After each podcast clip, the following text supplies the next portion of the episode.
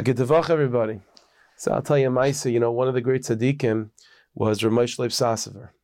Ramesh Leib Sassover was known as, amongst the students, amongst the Talmidei Baal Shem, and amongst the Chassidish Rebbe's, he was known as the Makarev, the one that would go out and, and help Yidden. He was a big Avi Yisrael. He would bring Jews back to Yiddishkeit, closer to Avodah Hashem. So he was a chassid, a talmid of the Rebbe Shmelk of Nikolsburg.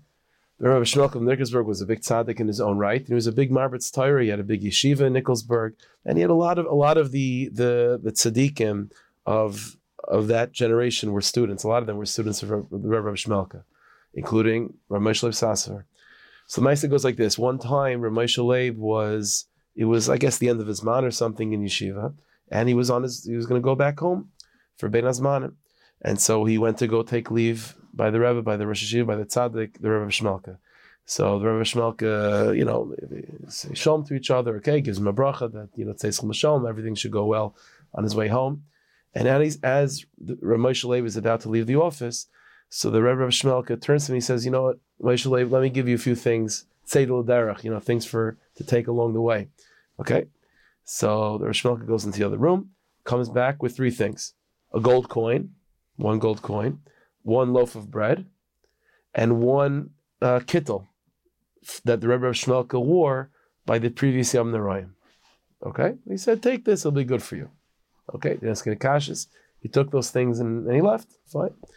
The Rebbe Shmelka had big amuna in his Rebbe, in his in his uh, in his Rebbe, that certainly these things are going to come in handy. He didn't know how or what. So as he's traveling home, you know, it, was, uh, it took weeks to get home in those days. So he's traveling back, and the mill he happens to pass through a certain shtetl, a certain town, and while he's passing by this particular mansion, he hears moaning and groaning and yelling and screaming, very disturbing sounds. So Moshe Leib goes to investigate what's happening. So he goes and notices that at the far end of this estate, there's like a prison or, or a dungeon or so, of some sort. And he realizes, he hears that the moaning is coming from Nebuch, someone that's stuck in that prison.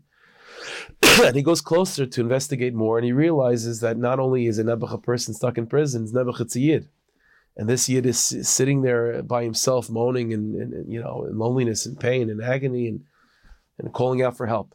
So Ramesh Sasra says, uh, Yid, so he says, uh, I'm here to help you. What, what happened? What's going on? Tell me what, what, you know, who, what are you doing here? What can I do?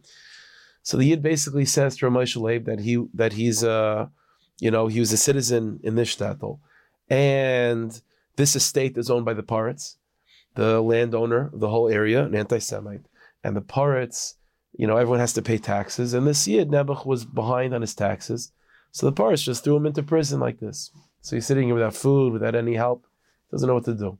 So Lamesh Leib says, "Okay, listen, I'm going to take care of it."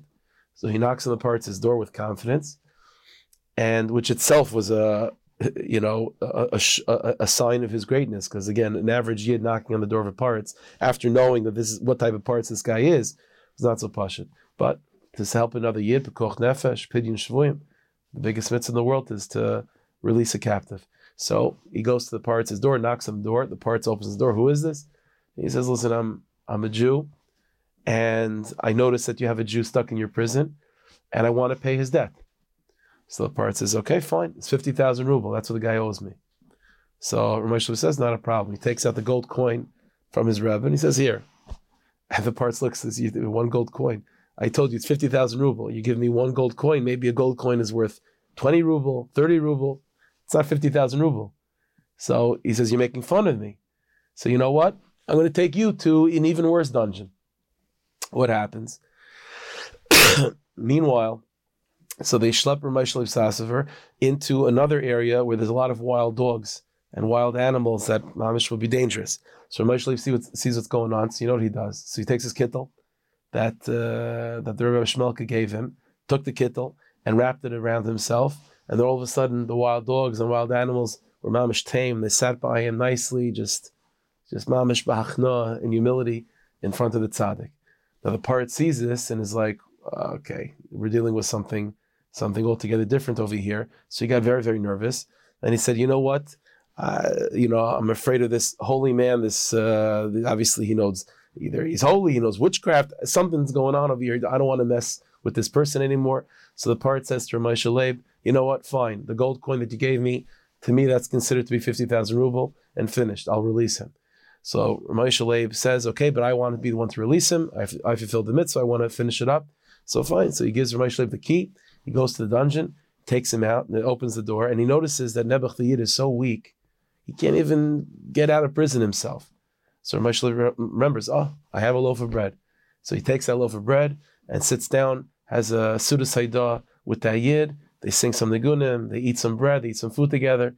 They feel a little bit more energized, and the Yid is able to walk home on his own and uh, happily ever after.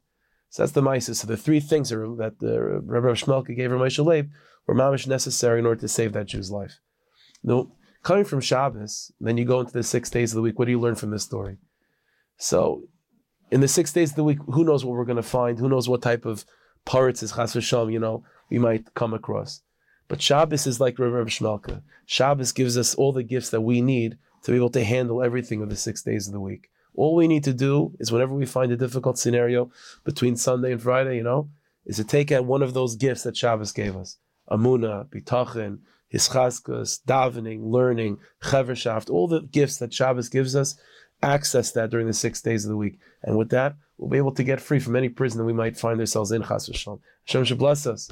Should to have a week of Nechama, of Menucha, of Yeshua Das, of Menucha Zenefesh, of Bracha, of Atzlacha, on all levels, Ad B'li Dai, V'yiskol Tzedek, Meher V'yemeinu, Amen.